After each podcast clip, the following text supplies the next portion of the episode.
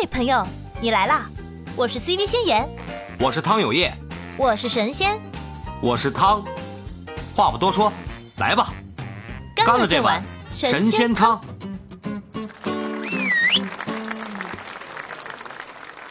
是因为这个女的她不缺钱，她觉得你的这些钱，你的这些收租对我来说没有什么大的意义啊，就我也可以自己赚啊，我也可以自己过得很好啊，所以她要的肯定是感觉，明白吗？他就会去想要感觉，所谓的感觉就是这个男的长得比你帅，然后 长得比你帅，然后看起来很上进的样子。只要一个男的看起来上进，至于他是不是真的有成就，在初期是可以吸引到女生的。他只要满嘴说着理想，女孩都愿意听。但是如果你很有钱，但是你嘴上是那种说，哎呀，我躺平了，我天天收收租，女孩一般都不会喜欢。嗯，但是所谓的嗯，就是那种职务职业女性一般都不会喜欢，因为职业女性喜欢有思想的人，不喜欢没有思想的、没有脑子的草包。嗯，嗯，是这样子的。所以，所以其实对对于童瑶这个角色来说，可能那个收租的吃瓦片的，他就是个草包，他除了收租有什么用呢？他脑子也没有啊，他不是靠脑子来赚钱。但另一个他是长得又好，然后他又有脑子，只是他生不逢时啊，他运气不好，他没有遇到机会啊。他他是这样想的，我觉得。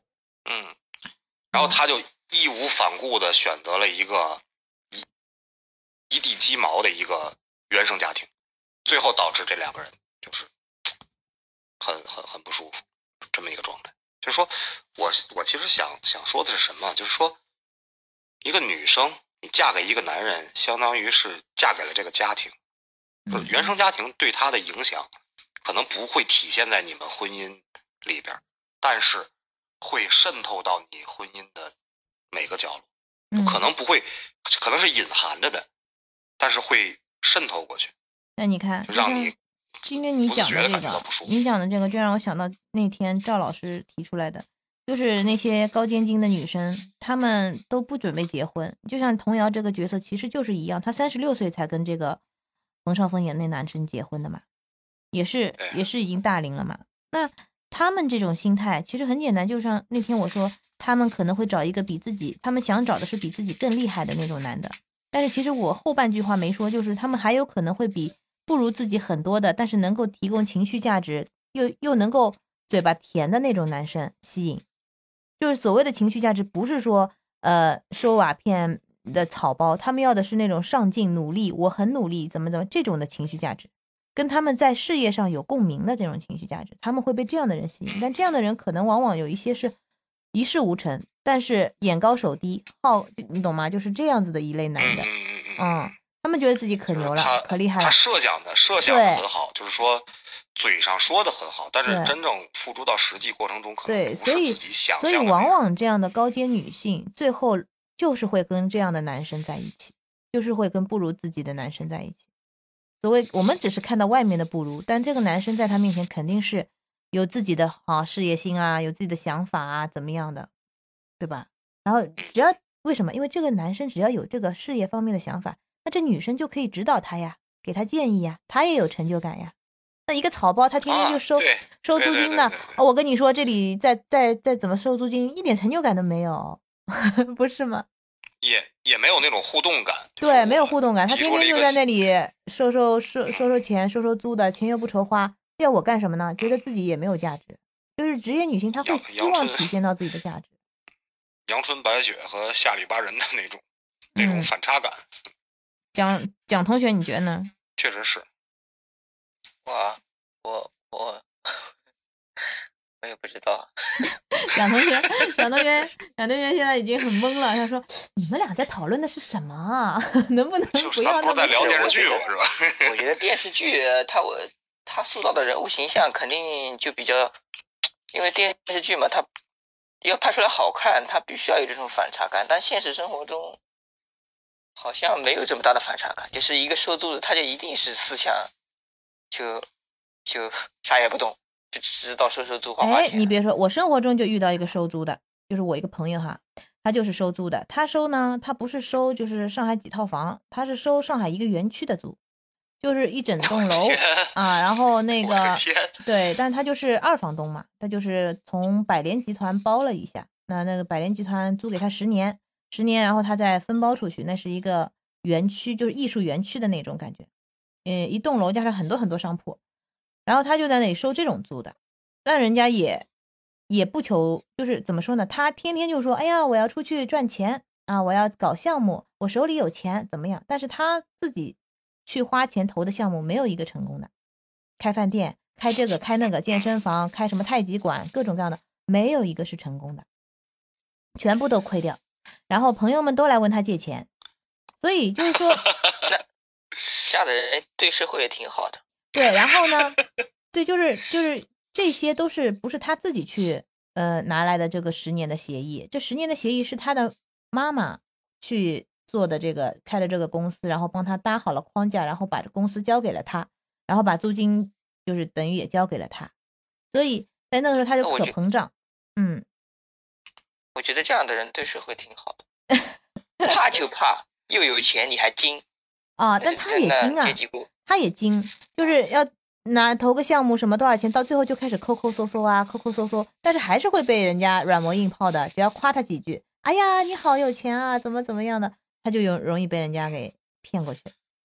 嗯，其实就是变相收税嘛。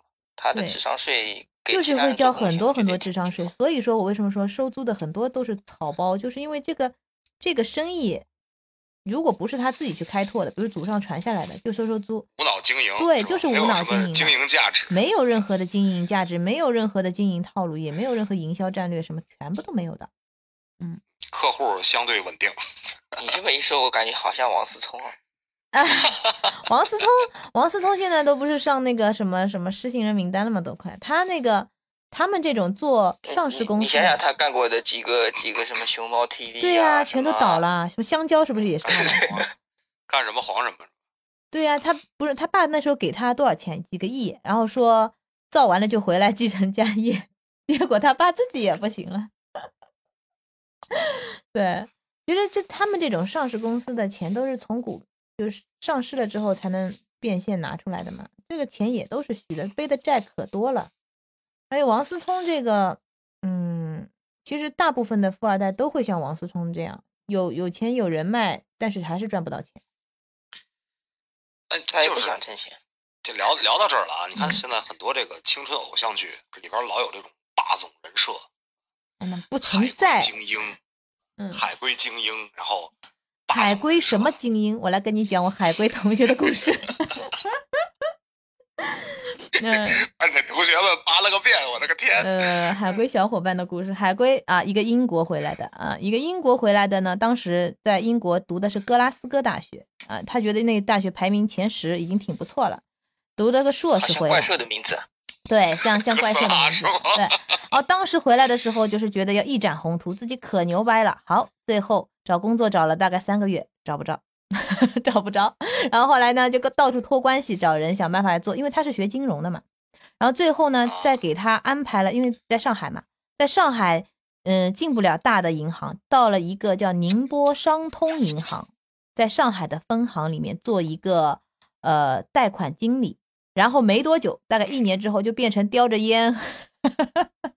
叼着烟在那就变成那种，他说我每天跟谁打交道？他说我每天我一个硕士，每天就跟这些土老板打交道，就是就是都是来充分的融融入了自己的人设。对，然后他就 从那种高高尖精高逼格的那种一下子陨落，你知道吗？跌入到尘埃里，然后就是就是就是他那个嗯，他们那些贷款老板都是做那种什么工程的，做什么土土。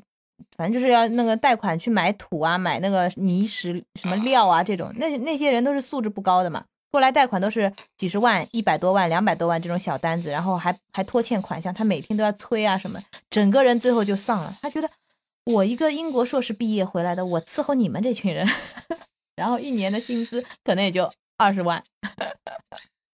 但是他现在他找别的地方他也不好找啊，现在竞争压力这么大，本身这个海归人群在现在咱们国内的就业形势真的是不好。对，所以哪天可以去单门单独的去聊一下这个话题。对，然后我另外一个海归也是新西兰回来的，待了八年在新西兰，回来英语还不如我呢。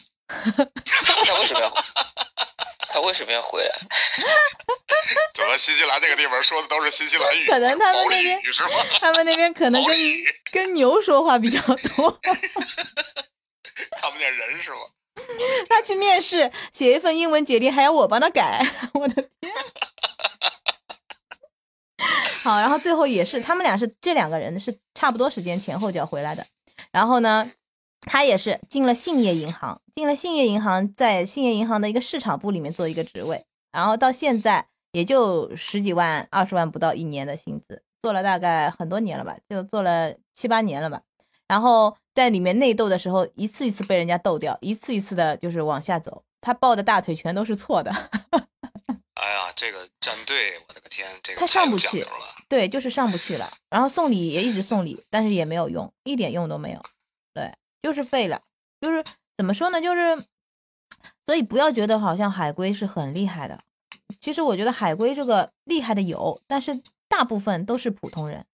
就是那些厉害的肯定是嗯，就是那些厉害肯定是家里面有有那种上市公司啊或者工厂啊那种很大的家业，那他出去以后回来直接管一下家里的工厂就可以了，也是回来吃家里的。其实自己要去创业几乎是不可能。还有一个海归是澳洲留学的，他也是，他他已经属于是比较厉害了，他那个是学霸，他这个人是学霸型的，在澳洲都是读的就是最顶尖的学校嘛。回来之后就自己开那种猎头公司嘛，开猎头公司自己做老板创业，忙得像狗一样的，最后在上海的郊区买了一套两百多万的房子。创业不易呀、创业不易呀、我的天呐！对，所以所以已经挺不错了，最起码还有还算是小有业绩，对吧？对，在澳洲他也买买了房子，但是但是怎么说，就是跟那些很有钱的人相比起来，就根本不算什么。就你一定要把它放到像童谣那个电视剧里面那种，肯定是根本不算什么的。所以，其实现现在咱们跳回到咱们的主题，就说嗯现在有的很多的电视剧反映生活的，比如说现在这个新剧也好啊，这个亲爱的孩子也好，它是就把老百姓自己的那个那一部分偷拍，感觉就是偷拍下来给别人看，然后也产生一种共情。第二类呢，就是刚才咱们说那种霸道总裁那种那种架空的，就感觉是嗯架空的背景那种。就是随便一个这个售楼处，就那谁那个谁演过一个那个那个 Angelababy 演过一个卖房子那个跟邓伦，嗯就随便一个卖房子的就在上海那种地方或者北京那种地方，就有一个二三平米的 二三百平米的那么一个一个这种三居四居那那种感觉，特别割裂，就感觉现在的嗯电视剧拍出来特别割裂。就是两呃极分化很极端。对，我觉得这些拍的很写实的电视剧，肯定是生活当中有原型的，就是直接从人家这边原型采集的数据，然后内容信息编剧一编，就再加上一点，何止嗯，何止原型啊！给我的感觉就是，现实生活要比电视剧魔幻太多了。所以要改呀、因为很多东西不能播呀，不能播呀。你你怎么你说说出你的故事？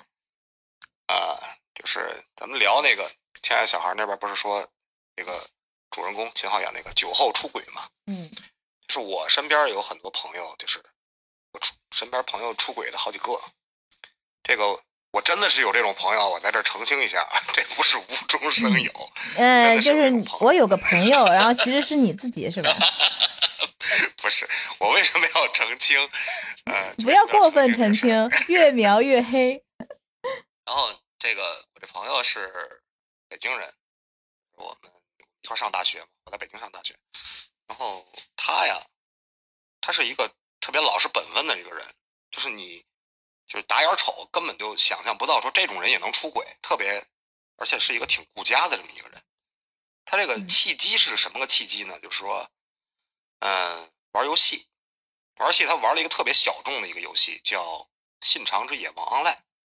什么名字啊？这个啊，信长之野望，这个是一个日本战国时期题材的这么一个游戏，非常的小众，根本都没听说过。它是一个网游，然后他喜欢特别喜欢日本文化，然后日语也非常好。然后这个过程中呢，他在上面就认识了一个重庆的一个一个姑娘，就两个人就没见过面，就是打游戏，然后就是聊天儿。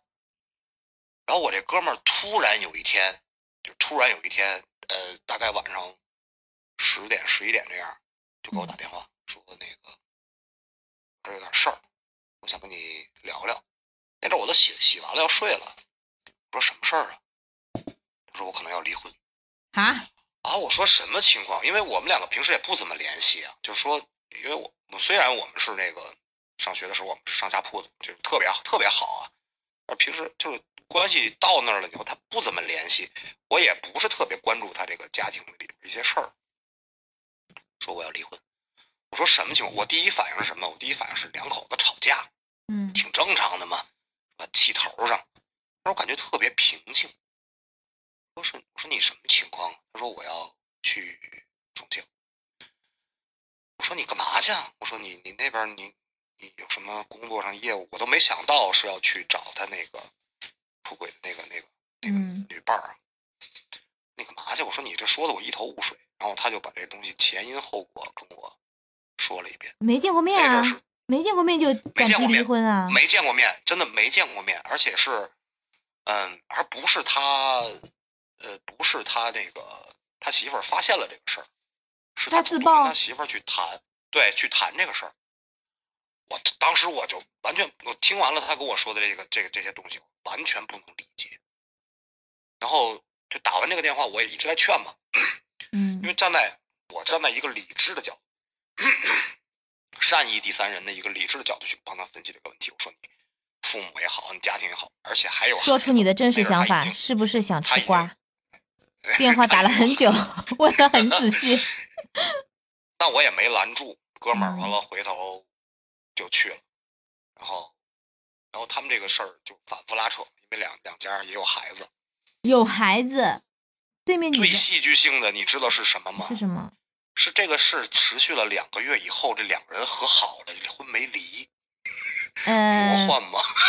不是，我想问，就是这个女在他在重庆住了两个住了两个月，住了两个月啊，在重庆，那女孩那感觉不行啊，有点问题啊。理想的差距。对，应该是见光死？电视剧电视剧都不敢这么拍，两个月呀，见光死应该很快就回来，嗯，神奇吗？你感觉那女孩是不是也没有结过婚呢？呃，是对，我觉得是一个年年年轻我觉得不，我觉得不神奇，我觉得，嗯，可以理解。可以理解，啊请请请说出你的理解。我的天，我到现在我也没法理解。为什么能理解？这这很难理解。嗯那他打游戏嘛，打游戏然后就上头了，嗯，嗯，嗯，就就觉得就是上头了就就老婆孩就觉子不要了，自爆了就。呃觉得觉得理理想的生活非常好，然后去见了面，哦，原来跟我的生活差不多。可能两个月住在的那种出租呃出出租屋里，觉得 就算不是出租屋，就算是五星级豪华大酒店的那种地方，嗯，那两个月可能看出了彼此很多的缺点。嗯，嗯，关键是回来了以后两个人还没离，我的天关键是老婆还居然接受了他，啊！我不知道怎么去去去面那不一对这个事儿。定是接受的嘛，他虽然有坎嘛，对吧？但是嗯只，是结果给你表现出来是没理。他这个情况就要小心点啦。以后这种我跟你说，万一进手术室老婆不签字，这个也不能怪他老婆。拔拔了管儿了是吧？医医生说氧气管给拔了。医没有医生说，呃，家属救不救？拔管吧。那就那就跟昨昨天的主题有点像，就凑合凑合过呗。嗯，凑合着过是吧你？不是非得要离婚吗？对呀、我就想，还能离呀咋的报这个事儿，呃，哎，我觉得这种仇是不是得报一下？这种仇至少君子报仇，十年不晚，感觉。总有一天要把你管，是这种。电视剧都不敢这么拍，整得我嗯非常那什么。而且关键有孩子嘛，没孩子那可能就离了。那说明他的本来的那个，他本来这个人应该也是性格比较，就是闷，比较，嗯、自闭一点，然后没有办法跟家里人去交流，所以他反而在网上可以能够更加的去说出自己的心里的事儿，然后觉得找到我不敢打了保票啊，嗯喜欢玩这种冷门游戏，而且特别投入的嗯，冷门游戏的人，普遍就是我想象中的那个样子。宅男 呃，对，是吧？我想象中也是，这个东西我不理解的点在哪儿呢？就是说他已经失去理智了。因为我我刚才也说了嘛，我是站在善意第三人的角度去帮他分析了很多现实方面的问题，比如说这边的孩子呀，这边的父母啊，亲戚朋友怎么看呢？你到那边去了，你说你人生地不熟的是吧？房子、工作怎么弄？没想过这个东西，因为爱情，特别现实，是吧？啊，因为因为爱情，我的天，面都没见过，面都没见过有爱情吗？我的天，人家啊人家这个心灵的可能也有。对呀、心灵的交流，对不对？精神精神的柏拉图式的那种，对吗？行吧。所以说呢，这很多电视剧它拍出来，让你感觉它没有共鸣，但是不一定是现实生活中没有这种鲜活的。我跟你，说，你这个故事如果拍成电视剧，大家肯定没什么共鸣。对啊，它太魔幻了，这个东西，我最近魔幻了。嗯我最近听的那个也是喜马拉雅上的那个叫什么《天才捕手》嗯给一个节目，它里面就是采访各行各业的嘛。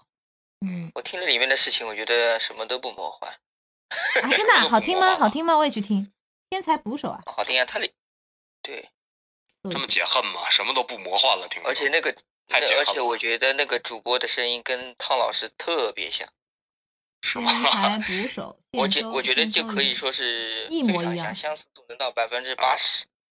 两千五百三十五点六万。首首先第一点，他他可能那个主播也是，他应该是祖籍是东北，但是是现在的北京，应该是啊啊都啊！都是北方人嘛，然后口音也很像，然后嗓音也很像，就跟你太像。是吧？哎，他是一个我这，它个是一个，他是这属于什么？属于脱脱口秀吗？还是什么？就是采访各行各业的人嘛，然后请哦每期就请不同的人。我听了他里面有一有几期是讲那个 DNA 鉴定师的嘛，嗯，我觉得我见，见证人员啊，对，见证人员。就太就里面太比比电影都不敢这么演。哎，这个好，我订阅一下啊，订阅了，待会儿好好听。对行，我也听听，我看看到底跟我像到什么程度。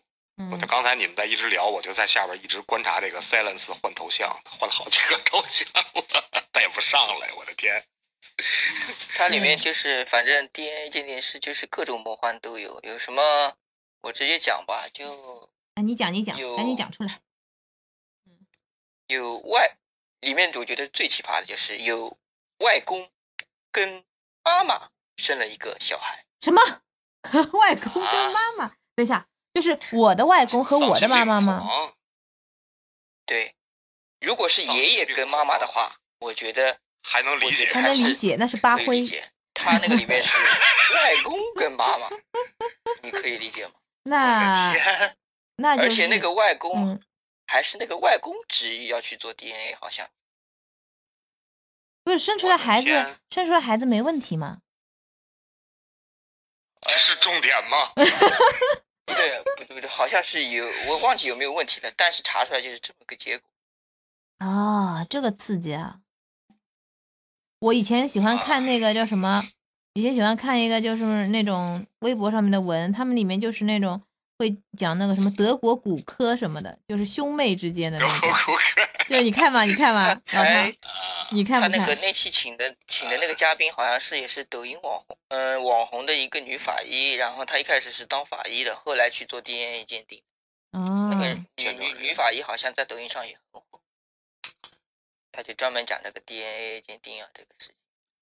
我说蒋老师平时说话怎么这么平淡呢？原来是千锤百炼啊！见多识广，不像我们两个动不动就在那边就 是控制不住情绪。啊、什么情况？对啊我们两个情绪管理不行啊，情绪管理、表情管理都不行，都不合格。嗯，从头狂笑到尾，嘉宾还没乐呢，我们先乐。反正不管聊什么，先笑为敬。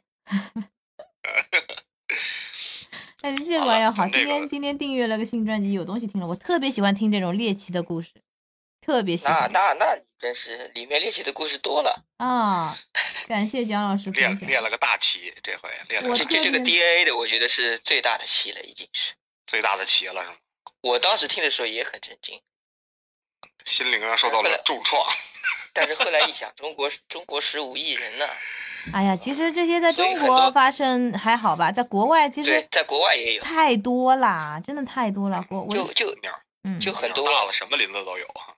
鸟那什么林就很多嗯 就很多人就出了国以后，他难以适应嘛。我先不讲经济层面或什么层面的，他最嗯难以适应的就是没国内好玩儿，嗯，特别好玩是吧？因为人 少，就是还要看你住在住在哪个区域嘛。好山嗯好山好水好无聊，国内是又以前怎么说的？好山好水好无聊，国内是好脏好乱好快活。对，我跟你我跟你说，那些来中国上班的年轻小老外哈，包括留学生来了都不想走，都不想回去。我跟你这么说啊，因为我这边做外国人事国内情我知道的人就是都不想走。他说中国太好了，中国到凌晨两点，甚至在广州那边通宵都有的吃有的玩。我们那边，哎，八九点钟就再见了，歇业了。嗯，还还安全，特对别，安全。他们在这里就玩的疯啊！你不知道那个真的是玩的不就是想回去。围围城里面的人想出去，然后外面的人对而且你们知道吗？那些老外啊，到中国来是，比如说那些高管，国外派遣过来的，给他们房子租好，阿姨找好，车子租好，带着老婆小孩过来，这个十个里面有八个是要离婚的，就十个里面有八个，对，不也不是找中国台，因为在这边有很多菲律宾人、马来西亚人，还有那种什么非洲人、马达加斯加那种地方人，所以他们就会找一些就是类似于这样的人，包括中国人也有，然后就出轨，然后你会看到第一年他们他们过来是住了个租了那个大别墅的，一家几口五六口全部住在里面。第二年老外说我想换个小房子，然后我们就知道啊他离婚了。第三哎年我生了个新的孩子，我我新的孩子生出来了。还得随份子是吗？哎，他们那儿哎，嗯老外随份子吗？老外好像我也没有参加过他们的那种婚礼，好像不知道哎，不知道随不随份子哎。一般去人家家里的话，带瓶酒就可以了吧？啊，结婚我应该有，应该会随的吧？多少不知道，嗯，多少那个量数量不知道多少钱，没跟老外走那么近，受不了，太累。就是他们那个说话的状态永远是提打挺松，你知道吗？就是提在那边的。踢他挺 Hey, how are you？这种，哦我的天，我难受，我就一一会儿会儿就不行了，然后我整个人就垮掉，就能量用完那种感觉。他们还那边很嗨，哎呀，怎么怎么的嗨，哎呀，不行，扛不住，嗯。所以就国内外其实还是有差异的哈。啊，尤其他们其实你老外那边儿，包括对待孩子呀、对待父母，跟咱们这边有巨大的文化差异。嗯成年了以后，就基本上父母那边就不怎么理了。给我的感觉就是，啊，你有你的生活，我有我的生活，咱们之间互相不干涉生活。嗯啊，到圣诞节的时候，我去给你送一些礼物，咱们去吃一个圣诞大餐，把这一年的这些经过啊去去一家一大家子人去聊一聊，然后。尤其是这个孩子，孩子感觉跟这个爷爷奶奶呀、姥姥姥爷也不太也不太亲，是吧？也没有那种跟咱们国内似的那种隔辈儿人那种特别疼啊，那攥在手心里儿啊、含在嘴里儿那种状态。他本来也不生活在一起，对啊，他本身对对孩子也是，就是那种教育吧，那哪跟咱们似的？你说前段时间看那个那个电视剧《小欢喜》，嗯，不是讲那个 中国孩子、中国家长鸡娃的事儿吗？没办法，现在你想中国再怎么多，最多生两个吧，是不是？那人家国外生开放三开放三胎了，开放三胎胎也来不及生啊，现在能生出来的也就两个吧。有国外好像是要么不生，要么就是生一串狂生。嗯，啊两个三个，那人家生的多呀，生的多怎么帮你带孩子啊？生的多你肯定得自己带孩子呀，我我我来得及带呀，这么多孩子，那要么就是。丁克，要么就是一家生三个、四个、五个、六个、七个。对，生的多的也有，嗯，三个也很多的，嗯，在处理孩子这个，而且你看你以后就肯定，你你说你俩孩子，你以后帮谁带？哎呀，这个东西那不是还有亲家呢吗？对吧？亲家你也不能闲着呀，是吧？对啊，那你要找找找到的亲家也是有两个孩子的，那怎么办？就别这么找呗。哎，赶紧的，现在明白了吧？我给你点播了啊，我只能帮你到这儿了，快点给孩子灌输，以后找亲家找独生子女的。哎，你一说这个聊起这个灌输来了啊，现在嗯就我媳妇儿啊，就是看电视剧的时候，就老给孩子灌灌输，给挂引号那种正确的这个人生观、价值观、婚恋观。就前两天看那个什么那个新居，然后就看那个，这是呃，不是刚才说了嘛，那个冯绍峰跟佟绍童瑶演那个，他不是同学嘛，最开始是同学嘛，嗯早恋是吧？不是，也不是早恋，就是他们，就是他们当时是那种暗生情愫，但是互相没有表白，是成年了以我知道后两个我的意思人再是，再到了一起是你老婆对孩子就是想教育早恋这个问题。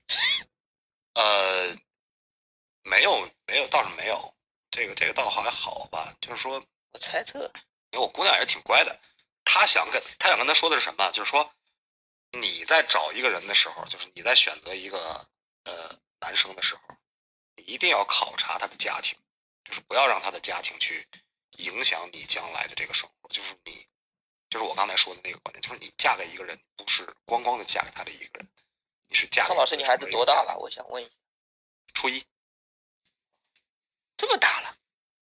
啊。暴露年龄了是吗？等一下，我去我去倒个水啊，你们继续聊。可以，没问题。就是这种这种状态吧。他想让孩子少走一些弯路嘛，就是说，因为现在这个社会本身，嗯、接触的信息量也大，孩子们接触的信息量也大，他们可能比咱们，我不知道蒋老师是是是什么年龄段啊？我我我是我是九五后，刚刚结婚几个九几个月五，啊，九五后嗯，九五后，那你非常九五年的，是啊九五非年的，非常年轻了。也不年轻了，马上也不年轻了，跟我比年轻，我比你大了一圈还多呢。嗯，就是这个咱们接触的，他们接触的信息量大，就是比心理年龄要比他们的实际年龄要成熟。他们所经历的一些事儿，也不是说我这个年龄段儿，我这个年龄段儿能能想象得到、能能预知得到的一些一些事情。然后就尽量说以这种电视剧为蓝本，去给他潜意识里去给他埋下一些种子，说你在怎么样保护自己，怎么样去跟别人进行交往、处理事情，是这么一个状态在里边的。你对这个事情怎么看呢？我觉得是现在的小孩，他的知知识量肯定是比我，我我可能比你小一轮，比你 小时候可能会大，但是心智这个东西，它不是说就读万卷书行万里路嘛，就是你万卷书可能是读的多了，但是你的经验、你的体嗯验，因为你毕竟年龄龄年龄可能初一的话只有十二三岁嘛，对吧？嗯那你的年龄只有这么多，就是你的时间只有这么多。但是他虽然可能讲出来的话可能会让你很震惊或者很怎么样，但是他远没有你想象的心智那么成熟。嗯，我是这么理解。他可能就是在模仿大人说话什么的，就是他模仿一些他看到的东西里面说话。对，嗯，就是咱们就是跳过来，把这个把这个咱们聊的这个话题拔高啊，就说还要拔高？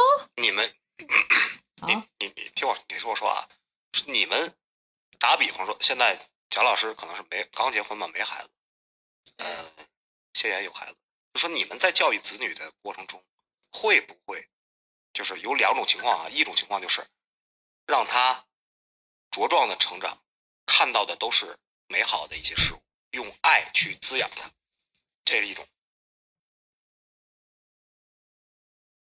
对，还有一种、还有一种？呢，赶紧说呀。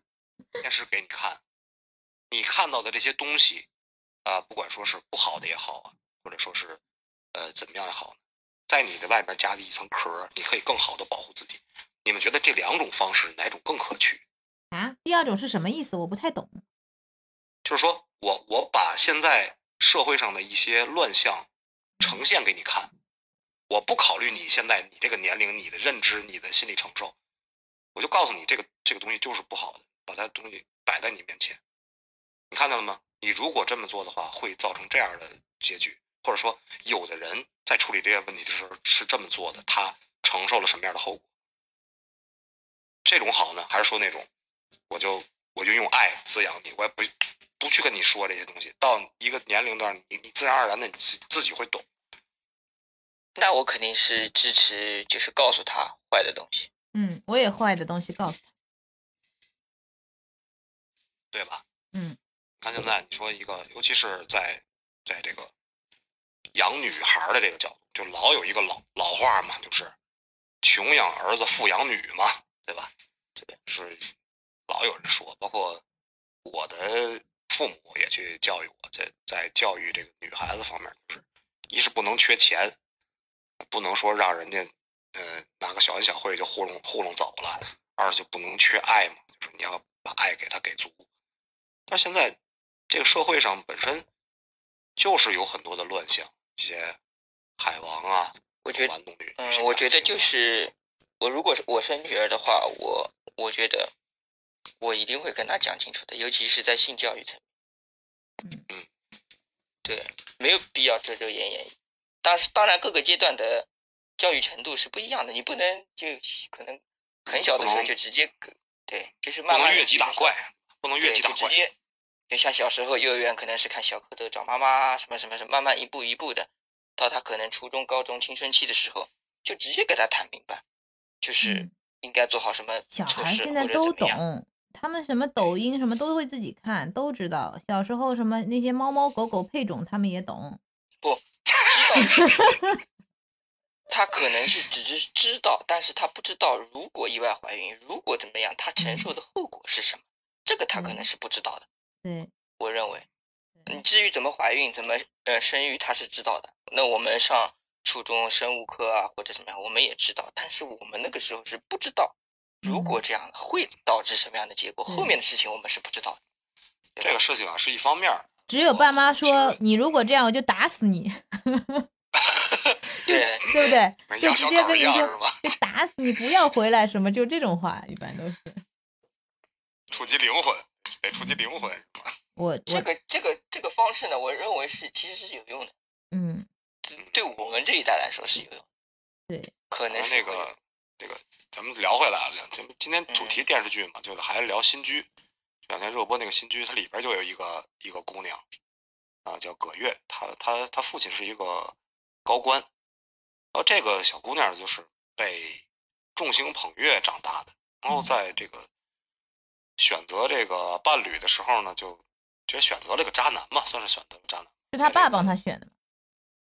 啊，对对对，也算是也也算是这个半个包办婚姻吧。但是他其实他也没有，因为他在整个的这个成长过程中，其实是被父母嗯决定惯了，可以这么可以可以这么说吧，因为就是被捧在手心里长大的，富养起来的，那就是什么事情都给你安排好了，不管你。工作也好，还是你的，嗯，什么学校也好，怎么样也好吧，那他是不是就慢慢的丧失了自己独立判断的能力？是的，这种越是被众星捧月的人，越容易被 PUA。